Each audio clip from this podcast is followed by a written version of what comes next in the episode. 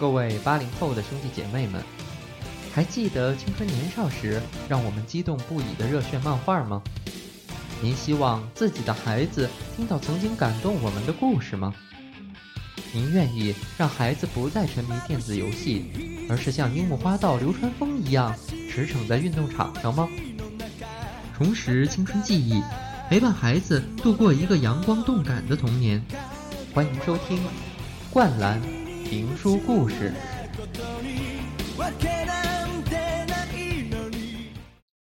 书接上文，上回书正说到樱木在气头上的时候，被人从背后问了他一句。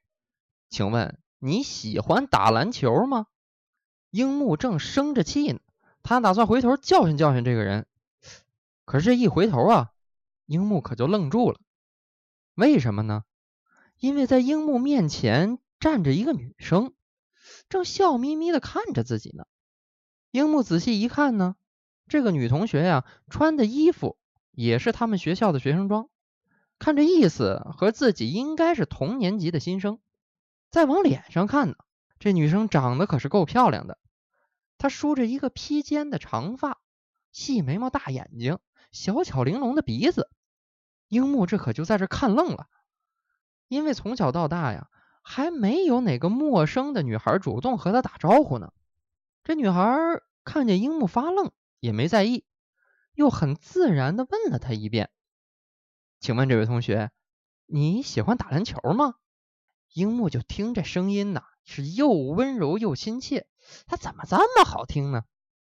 当时啊，樱木那感觉就好像是被雷击中了一样。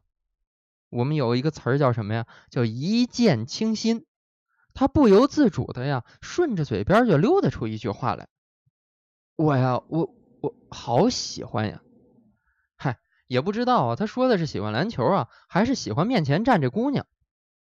而这姑娘听了樱木的话之后啊，显得非常开心，又往樱木面前走近了一步，一边自言自语呢，一边用这个手啊在樱木的胸前比划。哎，你这个个子还真够高的啊！不知道和流川枫同学哪个更高呢？说着一伸手，砰，把樱木这胳膊可攥住了。哎呦，你这肌肉练得这么结实啊，一定是个运动健将吧？果然呢，还是热爱运动的男生最帅了。再看这边，樱木可已经傻眼了，身体呀绷得僵直，感觉是手也没地方放，脚也没地方搁，脸涨得通红，一句整话也说不出来了。哎，再看这姑娘呢，显得落落大方。我呀叫赤木晴子。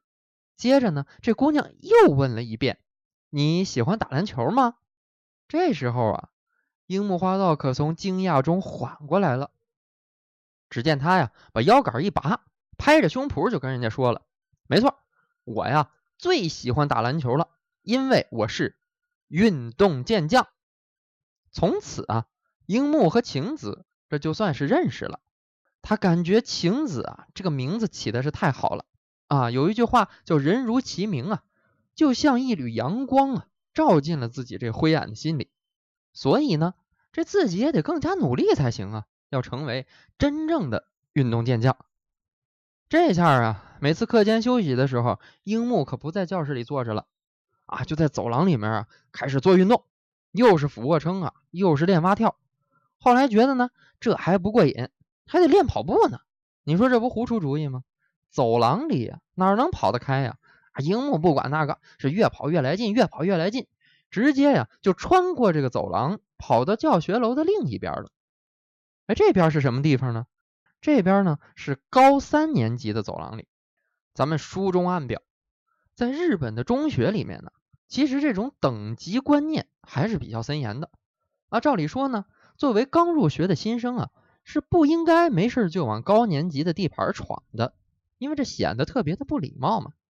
但是樱木现在正兴奋着呢啊，所以他也管不了这些了，直接呀就冲到人家走廊里去了。这跑了几圈呢？又躺在地上开始做仰卧起坐，樱木在这折腾着呀。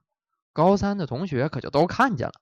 其实大部分同学的心胸啊还是比较宽广的啊，就是没往心里去。有的还说呢，哎，你看看今年这一年级的新生多有精神呢。可是您别忘了，这林子大了，可是什么鸟都有。这高三的学生里面也有那个不学无术的好事之徒，这不吗？有两个同学啊，正在这撇着大嘴上聊着呢。啊，一个就问另外一个：“哎，你说今年这个一年级的新生怎么样啊？”那个说了：“切，还不是和往年一样，都是一些自以为是的家伙。找个机会啊，咱得去修理修理他们，给人点颜色瞧瞧。”这俩呀正聊着呢，正看见樱木从身边跑过去。这俩人心想：“嘿，这小子从哪儿冒出来的？啊，还留着一脑袋红头发。”于是呢，就跟过来了，对着正在做仰卧起坐的樱木花道啊，冷冷的发问：“喂，那个红头发的小子，你也是一年级的吧？叫什么名字啊？”哎，樱木呢，很客气的。啊！站起来，回头跟他们说：“啊，没错，我就是一年级的运动健将樱木花道。”这话音还没落呢，只见对面这主啊，突然间抬起一脚，朝着樱木就踢过来了。樱木猝不及防，咣一下，正好被踢到肚子上。樱木花道捂着肚子往下一弯腰，就听见那主啊，很轻蔑的对他说。不服的话，下课以后啊，咱到天台上比划比划。哎，我告诉你啊，你可别想跑。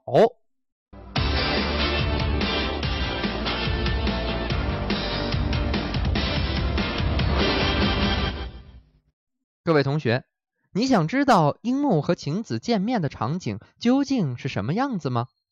欢迎大家在微信的发现页面中点击右上方的放大镜，搜索。青豆杂谈，并点击关注，获得更多节目互动内容。青是青春洋溢的青，豆是逗您哈哈大笑的豆。青豆杂谈，期待您的关注。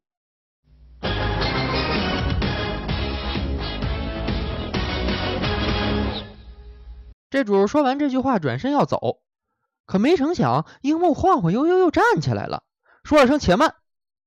樱木这手可就搭到对方肩膀上了，这主下意识一回头，就见樱木伸出两只大手啊，砰一下把这主脖领子给薅住了，两膀一较劲，说了声“起来吧你”。这主根本没明白怎么回事，就觉得呀身子一轻啊，肩膀一紧，这双脚可就离了地了。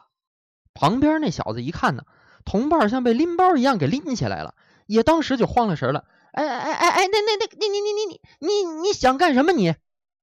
哼，干什么？刚才他踢我那下可不轻啊，我也要以牙还牙。要说行家一伸手便知有没有啊？被举起来这主现在可明白了，自己啊根本就不是樱木花道的对手，赶紧就求救啊！哎哎哎哎，你你们别都看着呀，快来帮忙啊！